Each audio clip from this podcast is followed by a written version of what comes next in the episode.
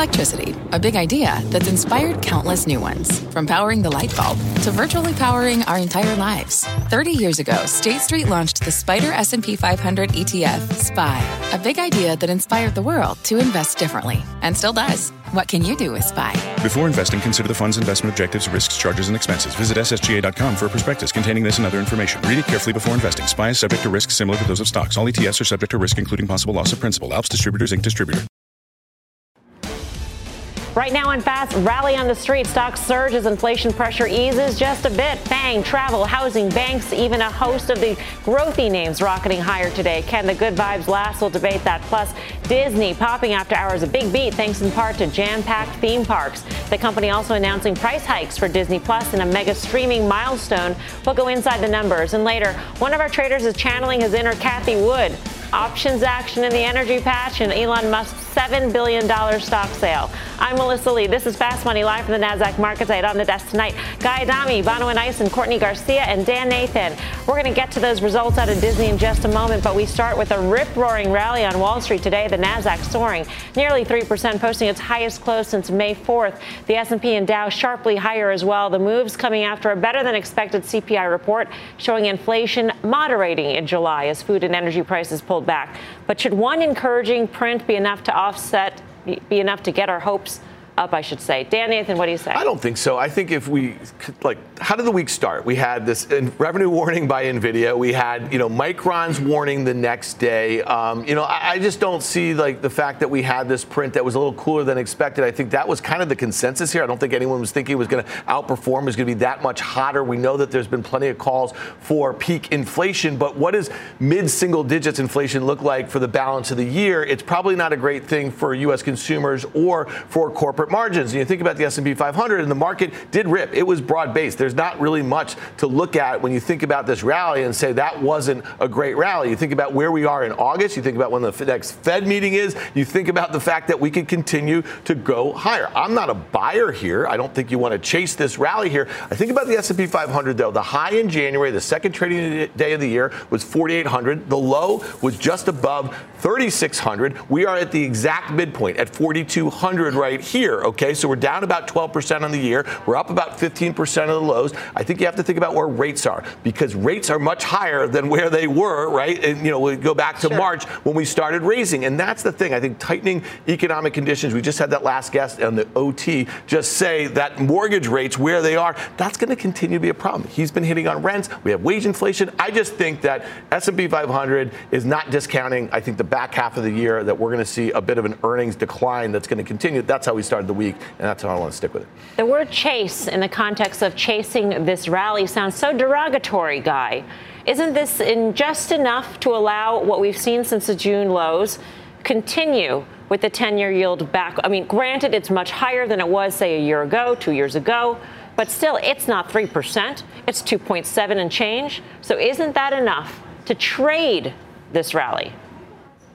It's interesting. In one of the Rocky movies, they asked Sylvester Stallone to say something derogatory about Carl Weathers, and he didn't know the meaning of the word, and he said he's great. And so I don't think derogatory is a bad word at all. I think chase.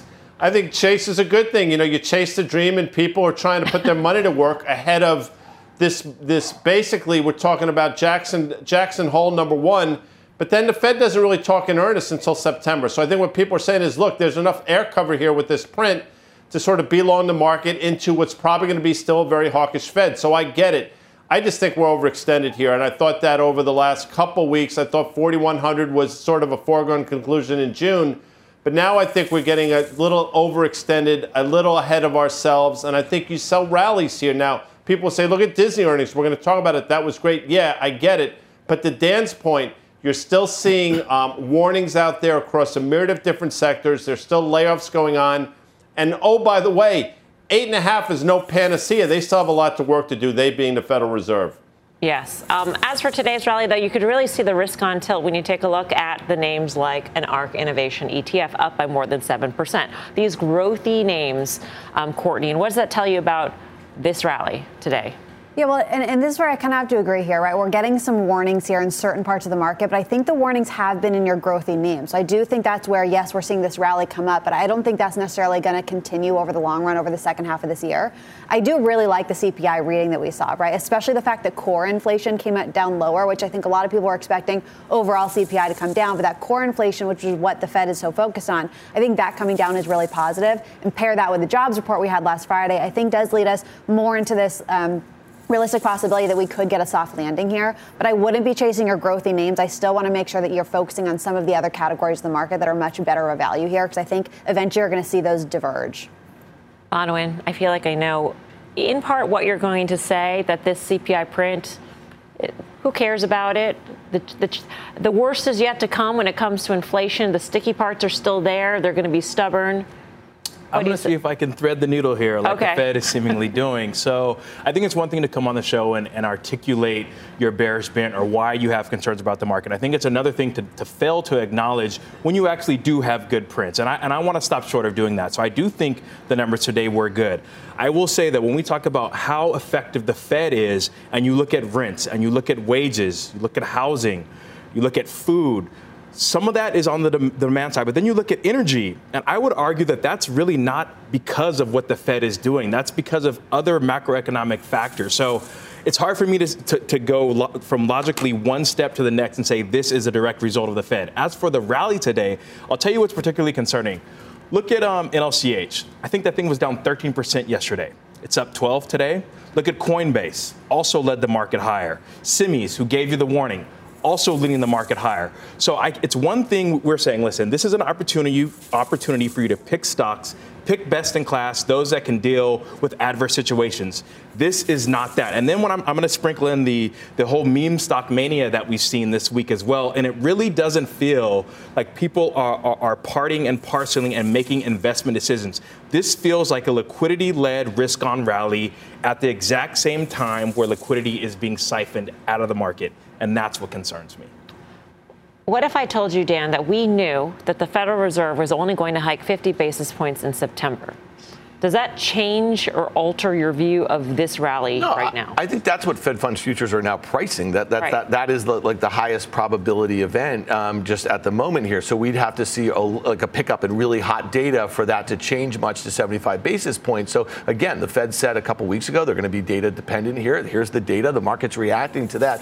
Um, you know, I think it's a really hard time to kind of put money to work, new money to work in August. I think back to 2020. Do you remember that rally we had? And it was an all all of that NASDAQ stuff. It was like a melt up, and I think it was like a beta chase, and there was a lot of weird things going on in some of the biggest um, NASDAQ names. And I think that we have the potential to do that right into Labor Day again. So, you know, if you're trading and you're nimble, uh, you know, like the ARK thing, that thing has been kind of trending up a little bit. It looks like it's about to break out from those mid March levels or so. I think there's a lot of opportunities if, again, if you can kind of pick those sorts of things. Uh, uh, but, you know, I, I just think that the back half of the year, the economic data probably gets worse before it gets better. I think corporate earnings probably get worse before they get better. And so with the S&P at the midpoint of this 2022 range, it just doesn't look like, as Carter Braxton Worth would say, it's almost like a pair of twos a little bit. You know what I mean? All right, let's get to Disney. We'll have more on CPI later on in the show. Um, Disney, meantime, shares are rocketing higher after hours on an earnings beat. The company's subscriber growth for streaming jumped past estimates. And for the first time, Disney's got more subscribers than Netflix. The earnings call is underway right now. CNBC's Julie Boorstin is here to break it down. Julia. That's right. On the call just now, Disney just said that its Disney Plus subscribers would accelerate in this current quarter and that they don't expect higher prices to impact churn. They also reiterated guidance that Disney Plus will be profitable in fiscal 2024. But they did update guidance for the less profitable Disney Plus Hotstar, saying they expect core Disney Plus to be at between 135 million and 165 million subs by the end of fiscal 2024. That's largely in line with previously provided guidance that didn't break out that part of the business. But the Hotstar subscribers, they're saying, will be up to 80 million. Now that adds up to total guidance for a range of between 215 and 245 million total Disney Plus subs by 2024. That total range is below the prior range of 230 to 260 million subs. They say they'll refine that Hotstar piece once some of those other cricket rights sales are completed. Um, now, all of this comes as Disney today announced its new ad supported Disney Plus will launch for $8 a month in December, on the 8th of December. That's the same price as the ad free streamer is now. They also said that they'll raise prices for the ad free service to $11 a month from $8 to $11. Now, Disney's better than expected 26% revenue growth in the quarter and its earnings beat that was driven by the parks, experiences, and products division. It showed a 70% increase in revenue and bottom line results that grew by more than six times that was thanks to an increase in bookings and consumer spending. They said that average daily attendance at the domestic parks was actually slightly below those pre pandemic levels in 2019, but they have continued to deliver higher revenue and operating income in that division. Now, I will be talking about all of this and more with Disney CEO Bob Chapek in an exclusive interview that's tomorrow morning at 11:30 a.m. Eastern on TechCheck. Melissa? Julie, I wanted to ask you about the Hotstar breakout because that seems to be, I mean, from the Disney Bear camp, that's going to be um, the nit to pick with these subscriber numbers. That the growth is coming from the less profitable Hotstar. That's where the growth is coming. That's where the average revenue per paid subscriber, monthly paid subscriber is coming from. And actually, in the U.S. and Canada, that average monthly number has declined.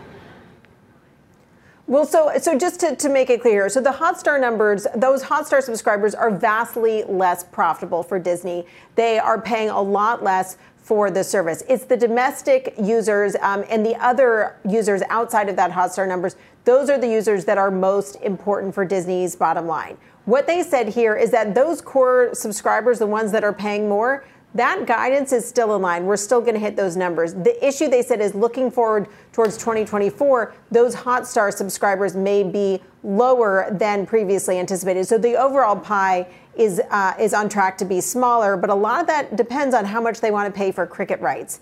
And Chapek already said on the call that they want to be disciplined in the way they're thinking about sports rights. So not wanting to invest too much in some of those sports rights if they're not going to be uh, profitable for the company. So I think they're they're they got a lot of criticism for not being clear about just how many Disney Plus uh, Hotstar subs they were going to have as part of that guidance. So this is trying to give that clarity there, and, it, and this this new clarity does not seem to be hurting the stock after hours, now up 6.6 percent. No, it not, it's certainly not. Julia, thank you. Julia Boorstin, she'll be in on the conference call uh, shortly. Will keep us updated. Guy, what do you make of these results?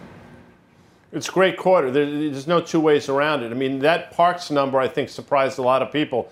Clearly surprising the stock market because the stock is trading higher here. But you start doing math. Now, I will tell you, I didn't think Disney should have traded down to 90. I didn't think it was going to trade down to 90. But as you know, Disney's the D in my Dawn trade. And I do think they're deserving of a premium valuation, which they haven't been given over the last six months.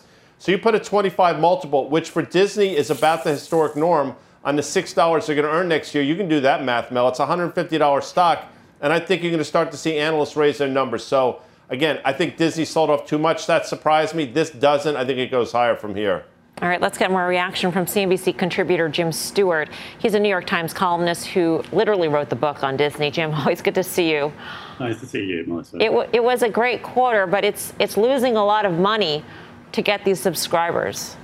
Yeah, I mean, you know, everybody's commenting on the big successes, and they deserve the, the credit for that. But that loss in um, Disney Plus is alarming. I mean, the bigger it gets, the more it seems to lose, and that is not a trajectory that can continue. They are are projecting a profit for the core Disney Disney Plus in fiscal 2024, which gives them some time, but the spending rate and the revenue lines right now are not pointing in that direction. So I think the big questions are going to be can they somehow hold down this nuclear arms race spending on content? And how much more revenue can they generate with this new pricing strategy? Why wouldn't Disney get the same free pass that Netflix had for almost forever? in its history? Well, you know, first of all, it's not a pure streaming uh, business. You know, it it's probably counting its blessings. It's got the theme parks coming back, surging like that, um, which is both good and bad. The theme parks revenue is never going to get a multiple like Netflix. Netflix has. It's a mature business. It's you know, it's it's very predictable, but it's it's not it doesn't have huge growth potential. Whereas streaming maybe does, and you know, like Amazon got a pass for years. Net, Netflix is not getting the pass that it did in its heyday um, recently. I mean, I think investors are kind of rethinking this, but that's one reason Disney is never going to get that same kind of multiple. Can they get a multiple on the revenue from that? I think they're getting some some of that and some benefit from the doubt. Uh, but you know, with these mounting losses and the spending rate the way it is, I think investors are growing a little more concerned about just you know how profitable is streaming going to be and when, how soon. Hi, Jim. Bonawyn here. Would you mind speaking to uh, ESPN and the streaming sports offerings and, and, and how the pricing in terms of sports rights bodes for, for Disney going forward? Yeah, well, that that's another cloud over this, and they didn't they haven't said much about that yet. And I was a little sorry when they you know they changed their reporting um, method, so they they they bury. I mean, you can't really see ESPN in there anymore. You can't really they don't break out the cable network. It's all uh, put together in you know the media and entertainment numbers. So it's hard to say what's going on there, but it doesn't look great. I mean, there wasn't big revenue growth in that area. There was some substantial profit growth in the in the big um, you know media number, but a lot of that probably came from the the studio. So it's really kind of hard to say. There seems to be no doubt that the old cable model is in long-term secular decline, and that's a problem for ESPN, which still contributes. Look at the numbers in there. That's still a big, big chunk of the Disney revenue. So, do they start to migrate that to streaming? Well, they haven't done it much. And, you know, everybody knows streaming is probably never going to be as profitable for sports as the, as the cable model was. And you've got growing competition there. Everybody wants to get into it. Amazon wants it, Apple wants it. You've got some deep pockets that want to bid for these sporting rights. They're going to face some big cost increases for like for the big premier sporting events coming up. What do you think of the ad supported tier?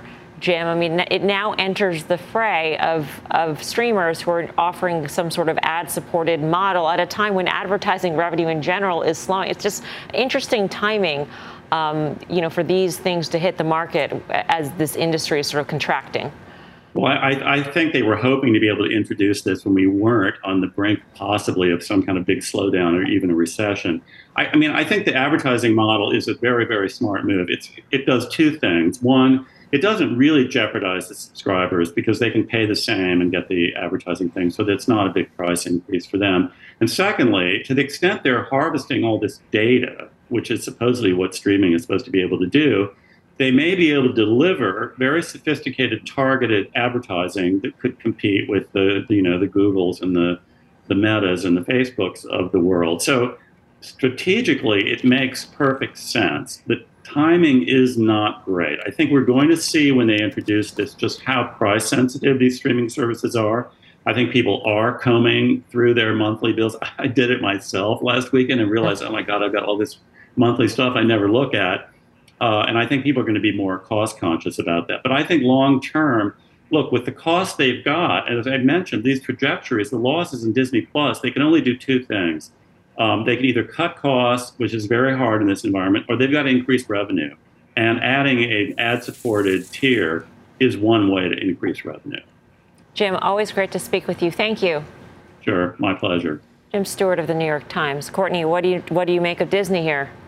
Actually, I think Disney uh, clearly they blew away expectations here, which I think is great. But I do like them from the longer term because I do think they're looking at them. They are expecting that core customer on the subscription side that is going to actually hopefully meet their expectations. And you're comparing that to like a Netflix who just lost subscribers or Peacock who didn't have any. So I think they have a lot more room to run there. They're also a much better diversified business. When you look at them, they have their advertisers, they have their parks business. Um, I don't think it's a bad thing to look at by any means. Would you rather, which is a game we haven't played in in a while? Disney or Netflix, Dan? Um, I, I don't think you chase Disney here. I said that as our final call last night. I wouldn't buy it into things. I didn't say sell it. I said I wouldn't buy it into the print. And I think anytime you have the opportunity to kind of beat those subscriber expectations, but then lower the out year, I think that's a good setup, and the stock is obviously up. So long-winded uh, answer, right? Are we playing a game? We're, we're yes, playing a little bit. That's why um, be. I'm not a buyer of Disney at 120 here. Um, I think in a different market, it's probably not trading up eight dollars on this report. Um, and was it versus Netflix? Is that what you said? Yes. No? Oh, there's a big. And I thank you for listening I, to me. So, so, so I, I, had bought Netflix a couple months ago and I just sold it. I, we're going to get into that later in the show. But um, there's a big gap in Netflix. And if we are yeah. in a squeezy market, look at that chart. There's a gap from that, uh, you know, that disappointment a couple months ago. So better trade there. You didn't know what we were doing. No, you didn't listen to me. Prepared. You didn't know what the choices were. There were only two well, choices. Well, at least I didn't bring There's back the guest. choices. Two. That's true. Bonawyn brought back the guest. Oh, that is so low. Sorry about that. Um, Guy, Netflix or Disney? I'll play the game correctly, Melissa Lee, because we've been together a long time, and I know you're a rule uh, follower and a rule enforcer. I would rather Disney at these levels. Netflix had its run. Disney's about to have its. DIS, Mel. Hmm. All right, coming up, Elon Musk hitting the sell button, cashing in on nearly $7 billion worth of Tesla stock. What it means for the Twitter deal next, plus more on today's big CPI print, how the Fed is eyeing the numbers as we close in on their annual meeting in Jackson Hole. Don't go anywhere. More fast money right after this.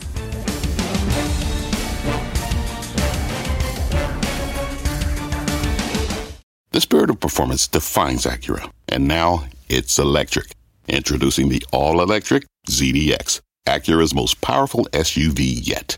While what powers their cars may change, the energy that makes Acura never will. Crafted using the same formula that brought them electrified supercars and multiple IMSA championships, the ZDX has track tested performance that packs an energy all its own. With a premium Bang & Olufsen sound system and up to 313 mile range on a single charge, and a Type S variant with an estimated 500 horsepower, the ZDX is everything they said electric could never be. It was built with the driver in mind, just like Acura's been doing since the beginning. We could talk all day, but the only way to experience this electric performance is to drive it yourself. Unlock the energy and order yours at Acura.com.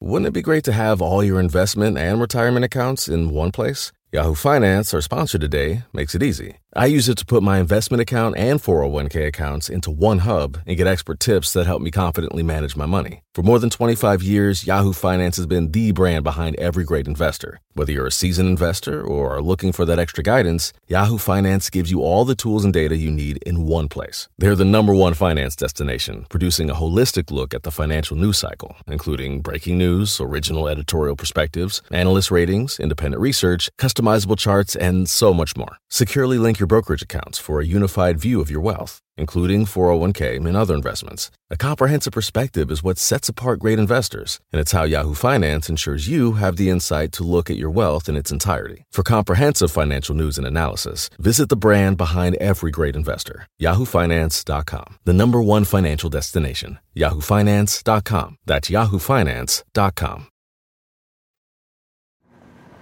Welcome back to Fast Money. Elon Musk dumping nearly $7 billion worth of Tesla shares in the last few days, according to an SEC filing. The CEO prepping for the possibility that he'd be forced to buy Twitter. He wrote last night on, what else, Twitter, that in the event that the Twitter forces uh, this deal to close, it would avoid an emergency sale of Tesla stock.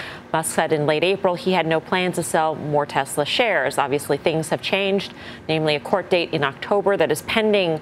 Um, Guy, for Tesla investors, I would imagine this is it's a relief. The selling is out of the way. He also said in exchange uh, with somebody who tweeted back at him that he would buy back Tesla shares at some point. So if the Twitter deal does not close, would you buy back Tesla stock? That's mm-hmm. a Twitter thread. Dan knows about this stuff. And the short answer that he gave last night at about 11 o'clock was yes. And I think that gave people a lot of um, optimism in terms of the stock. And maybe he's being sincere. I have no idea. I'll say this uh, at $900 ish is where the stock is trading. I think the risk reward now is, as Carter would say, a pair of two. So I think if you've enjoyed this run from the mid 600s to this price, I think you take the money and run. And listen to what Danny Moses said last night. So I, would be more inclined to sell Tesla here than buy it. You'd be more inclined. Well, he is selling. I mean, effectively, he is selling. He is short and he has said that it's been a difficult short. So, Dan, are you? Yeah, I am. I am short also, mm-hmm. and and again, you know, I think this is an interesting scenario where I think Tesla is one of the most overvalued stocks in the entire stock market, and I think that Elon Musk personally is selling shares of that stock. Good for him. Okay, he still owns a lot of it, but to buy the second the most overvalued stock in the entire stock market, if he closes on the Twitter deal alone, not through some corporate, with a lot of his equity, he is literally overpaying for this thing, probably by at least least 100%. Personally. Okay, so to me, I think he probably destroys value in that company before it comes out as something that is able to grow at a point where they're monetizing their users the way that some of their larger competitors are, Facebook, Meta, and that sort of thing. So to me, I, I just don't like either of them. I, I, don't, I don't see it. The, the fact of the matter is, though, by him doing this, I think he's telling us that he is gonna buy this company because he doesn't want to go to jail um, if if if that's what would happen. Right. Yeah, that's actually exactly what I saw. Is when he actually sold the Tesla shares, I think that gave more validity to the fact that there is a significant possibility that he right. could have to buy Twitter, right? Mm-hmm. Which actually is going to help your Twitter shares in the short term. I agree. I think both of these are completely overvalued, so I'm really not chasing either of them. And I think the question is too is if he is forced to buy te- Twitter, is he going to end up selling even additional Twitter sh- shares? I'm sorry, Tesla shares? Because we've seen this in the past where he says, okay, I'm, I'm not going to sell any more, and then here we are, he's selling more shares. So I would just like be cautious about that from a Tesla investment standpoint. Yeah, Bonawyn Classic situation of believe what I do, not what I say. Guy's not sure. I'm sure that I don't believe a single thing this guy says. To be completely honest with you, um, I mean, the, all that all that this is is him hedging his downside risk, selling shares while he still can before he's forced to do it in a fire sale moment. I, that, there's nothing else for me to read into it. I mean, the timing of the trade from a, I mean, from a trading perspective, Guy, after Tesla shares have run up more than 30% from July lows and ahead of what could have been a CPI report that could have easily been the other way, um, especially from the perspective of a guy, of a guy who, who feels like he has a super bad feeling about the economy, you know, the timing was pretty good. Extraordinary, actually. Perhaps we should reach out to Elon and see if he would come on as a panelist on CNBC's Fast Money. Doubt that'll happen. No, I mean, listen, he's been he's he's done everything extraordinarily well up to this point. But to uh, Bonawyn's point, I think again now now it gets difficult. I think now it's going to be the most difficult time he's going to have navigating this Twitter Tesla situation. So buyer beware at this point, in my opinion. All right, there's a lot more fast money to come. Here's what's coming up next. Inflation schmation. Stocks rallying on some lighter than expected CPI data. So, can the Fed breathe a sigh of relief? Or are more rate hikes on the horizon? Plus, a bundle of energy. Options traders digging into the space and betting there could be some big moves ahead. The details next. You're watching Fast Money, live from the NASDAQ market site in Times Square. We're back right after this.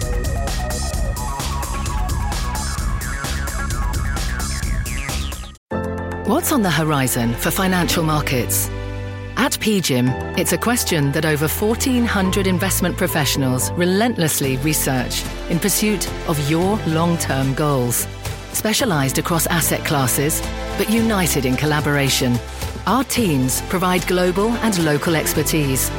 Our investments shape tomorrow, today. Pursue your tomorrow with PGIM, a leading global asset manager.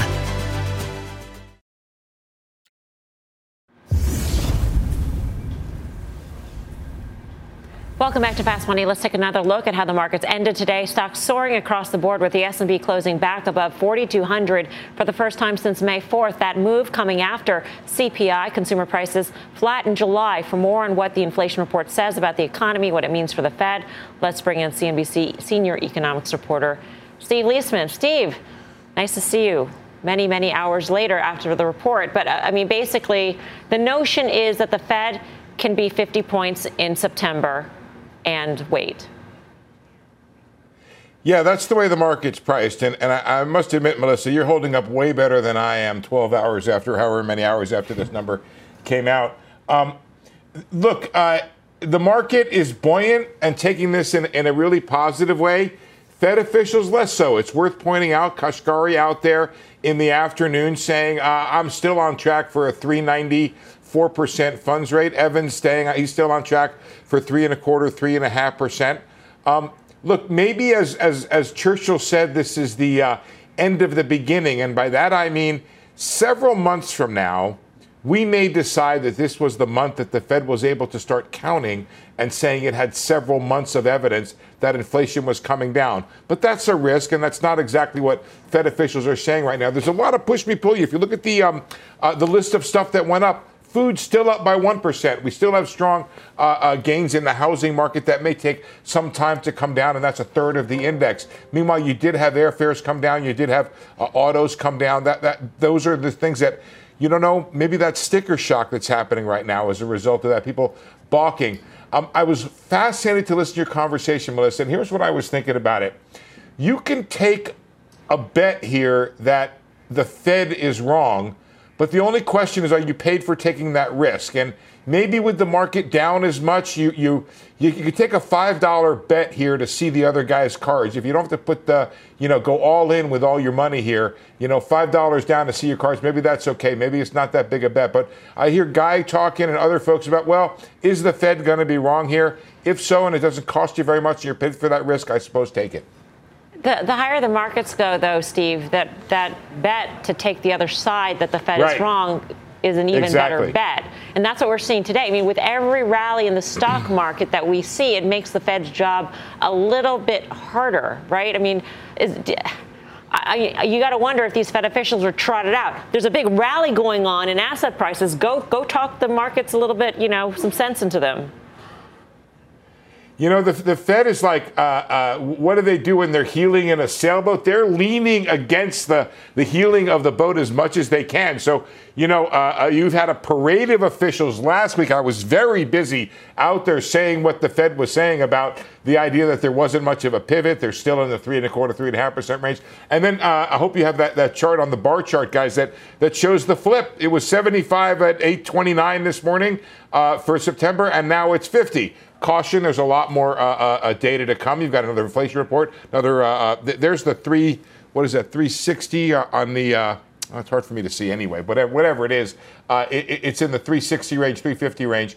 Um, and, and that's where the market's betting right now. And it's more interesting what's happening with the 75 percent chance, which is now down uh, to about 30% or so, or, or, or, 40% compared to where it was a 65 or 70% chance yesterday. Guy, would you be on that other side of the trade, as Steve says? No, well, it's interesting. I don't think the Fed is wrong. I actually think that what they've been doing since November is exactly right. I mean, I, am I'm, I'm lined up with them. And to your point about yeah. the market going higher makes their job more difficult, I would submit in some ways it makes it easier. I think, and again, I'm, I'm not suggesting the only thing they watch is the stock market, but the higher the market goes, I think the more flexibility they have, the more. Mm um, runway they have to be more hawkish, if that makes sense. Steve, any thoughts on that? Yeah, so that's sort of like an, an absolute and relative argument. The Fed absolutely wants financial conditions tightened. Um, I think it's probably hardened if you look at the two year, which has been up pretty strongly, um, it likes that. But but really, the sweet spot for affecting the economy, for affecting businesses in that five and seven year range, where a lot of business finance is done. And when that sort of gets flat or goes down, um, absolutely financial conditions are loosening as well as when the market goes up. So on that basis, yeah, I mean they can be as hawkish as they want when when they're leaning against the market guy, but ultimately what they want is they want absolute rates to be higher here uh, in order to tighten financial conditions.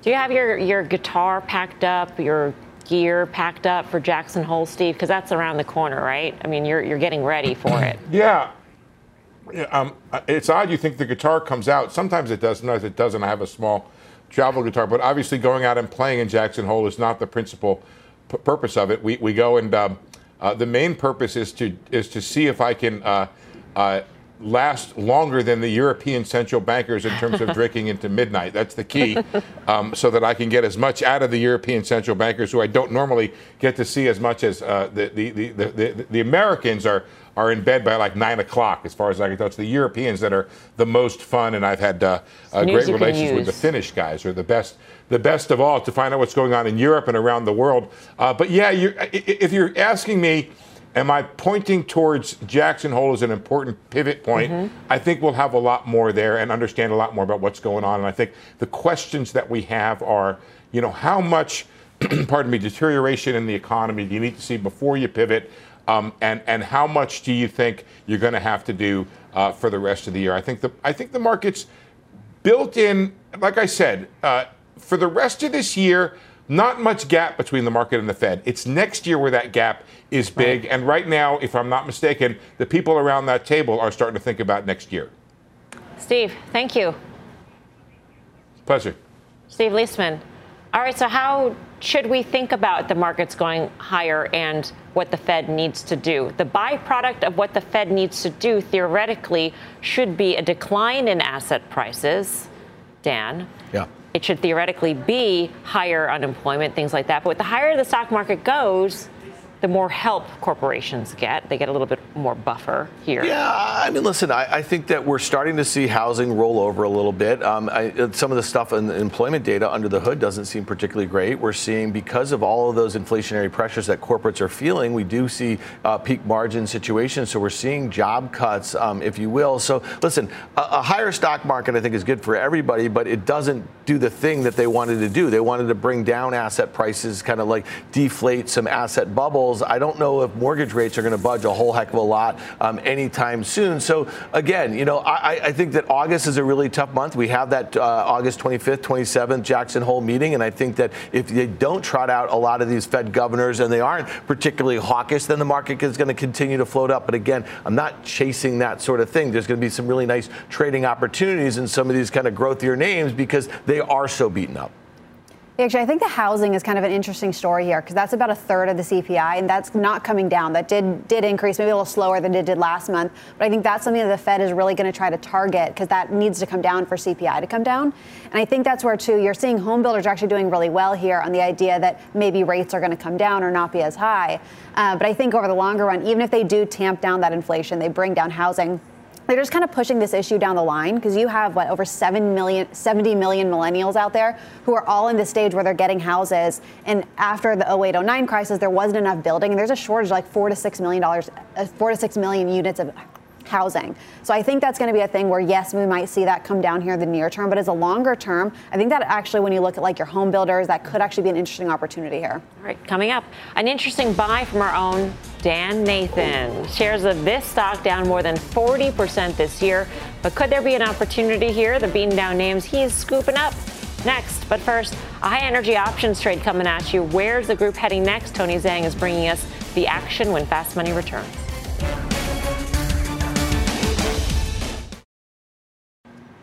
Welcome back to Fast Money. The XLE Energy ETF eking out a gain today, still down over 18% from its June high. The move lower, uh, mirroring the drop in oil prices, and one option trader is betting on more volatility ahead for energy. Tony Zhang has the action. Tony. Yeah, Melissa, relatively quiet day on the energy front, but one particular trade really stuck out, accounting for nearly 15% of the entire day's volume.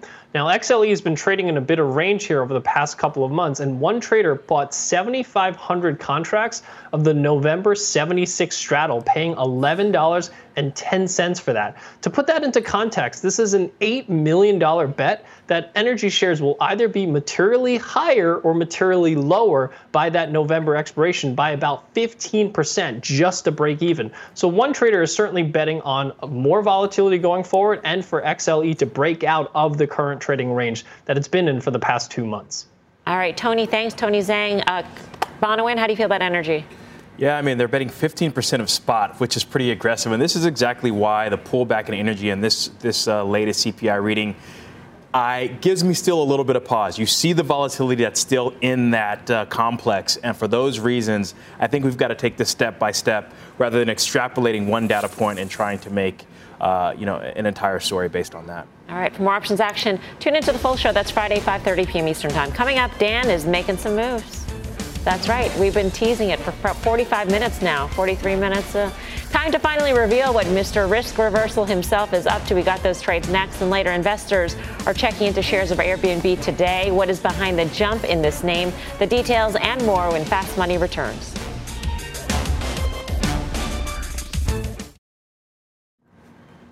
Welcome back to Fast Money. Dan Nathan is making some moves in his portfolio, and one purchase, Dan, even less left us surprised. Yeah, you've never heard me say a positive thing about Robinhood. I bought that today, largely yeah. because we were sitting on the desk last mm-hmm. night and we were looking at Coinbase, it was trading down 10% on a horrible guide and a horrible quarter. There was nothing good that any of us liked about it. Reversed, traded up. And I say to myself, look at this Robinhood thing. It's been flatlining here. I think it's kind of a one up, maybe th- or, uh, one, or three up, excuse me, maybe one down sort of scenario if you get that right. Again, in a squeezy market like this. That being said, I spent late spring buying, remember Qs and twos? Yeah. QQQ and twos, basically treasuries. Mm-hmm. I'm out of the Qs. I'm out of a bearish trade on yields, okay? I also bought things like PayPal, Netflix, Meta, things that were down like 50, 60, 70%. I'm out of the Netflix. I'm out of the Meta today. I'm still long PayPal, Shop, okay? And I really like Snap here.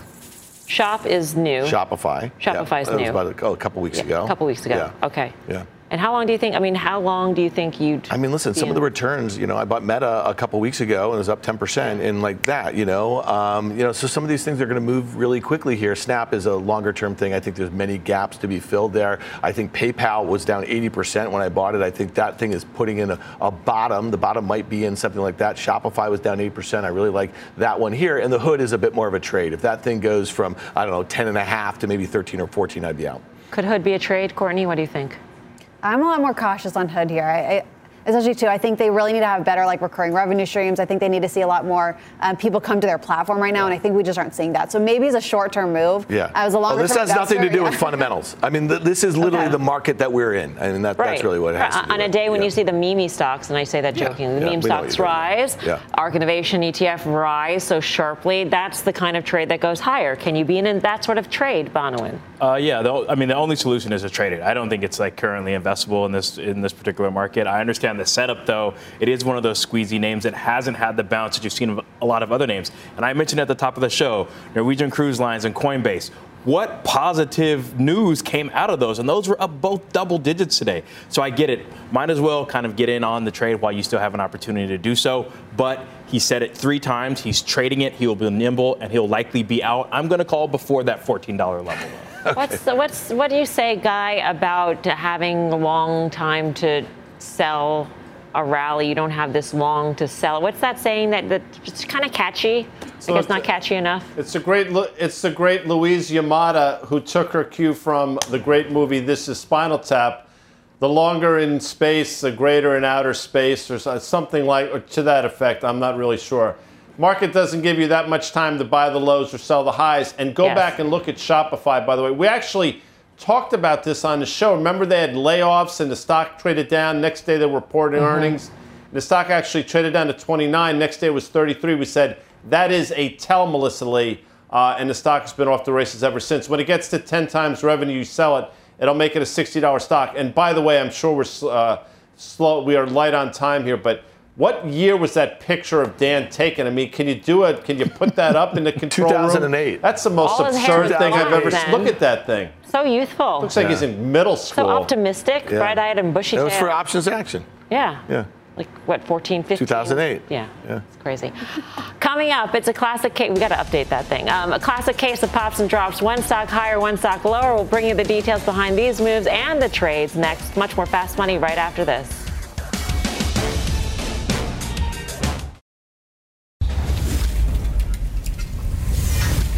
Welcome back to Fast Money. Check out Airbnb topping the tape today. Shares surging after the company said new rental hosts in the U.S. grew by more than 50% in the second quarter. This despite rising inflation. Guy, this is the A in which trade? Dawn? in the in the dawn trade, which is interesting. The D was obviously Disney today. Yeah. Then we get the A. I mean, maybe win in uh, Neo tomorrow. But I'll say this: it's an expensive stock on valuation. But if you look at analysts, price range is anywhere from 125 to 175, and I think we can rally in this name despite valuation. When you hear things like this, it suggests that Airbnb is going to do well. And look at Booking Holdings recently. That was actually surprisingly good. So stay with Airbnb here, Melms. And clearly, if the consumer is getting some reprieve from inflation, Bonawyn, I mean, we saw travel names across the board go higher today. Do you believe that bounce? Uh, I don't think you chase it. I mean, a lot of air has kind of been taken out of this sale. This is actually one that I own. I've kind of traded around it. Um, so I like the long term name. But I would not be trying to chase this one for a trade unless you believe in the long term story. I, I, don't think the consumer is out of the woods by any stretch of the imagination. All right, and now to a buzzkill Wendy's getting grilled. Shares falling as much as 5% after the fast food chain reported some disappointing sales numbers. Uh, the CEO citing a more strapped consumer as inflation curbed store traffic. The stock closed the day down nearly 2%. Um, clearly, uh, they feel it from all sides uh, wage inflation, input costs rising, consumers feeling the pinch of inflation, Courtney.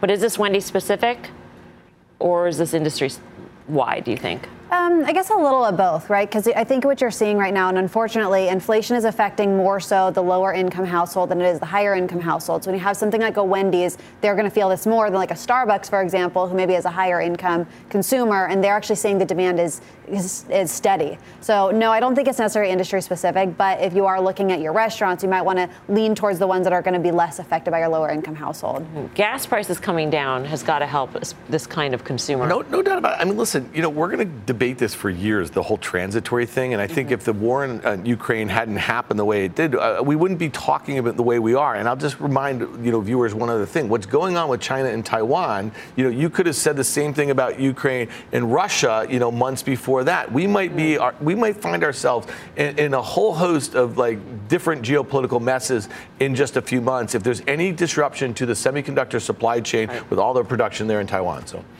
Up next, final trades.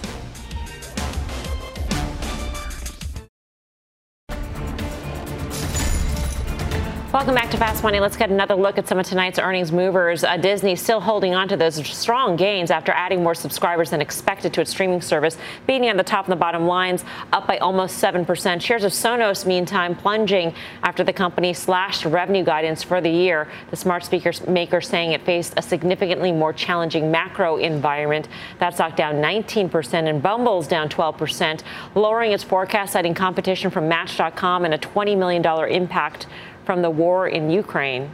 Didn't know they operated there. You always learn something new here. Um, time for the final trade. Let's go around the horn. Guy Adami.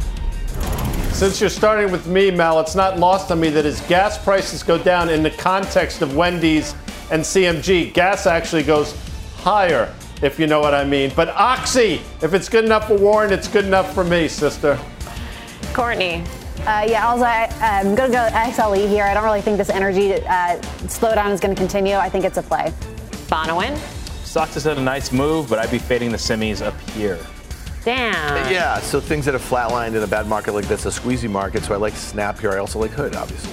All right. Thank you for watching Fast Money tonight. See you tomorrow morning on Squawk Box. Mad Money with Jim Cramer starts right now.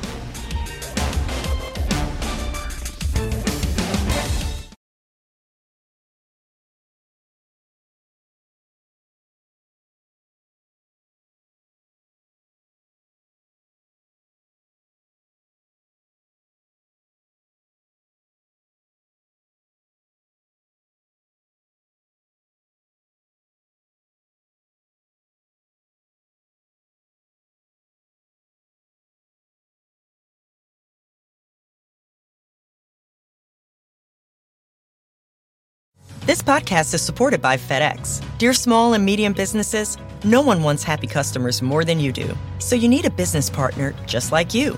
Like FedEx, who understands your passion for serving your customers because they have the same commitment towards you. That's why FedEx offers you picture proof of delivery, packageless and paperless returns, as well as weekend home delivery to 98% of the U.S. on Saturday and 50% on Sunday. See the FedEx service guide for delivery information. What's more, FedEx Ground is faster to more locations than UPS Ground. Trust FedEx for timely deliveries. See what FedEx can do for your business. Absolutely, positively FedEx.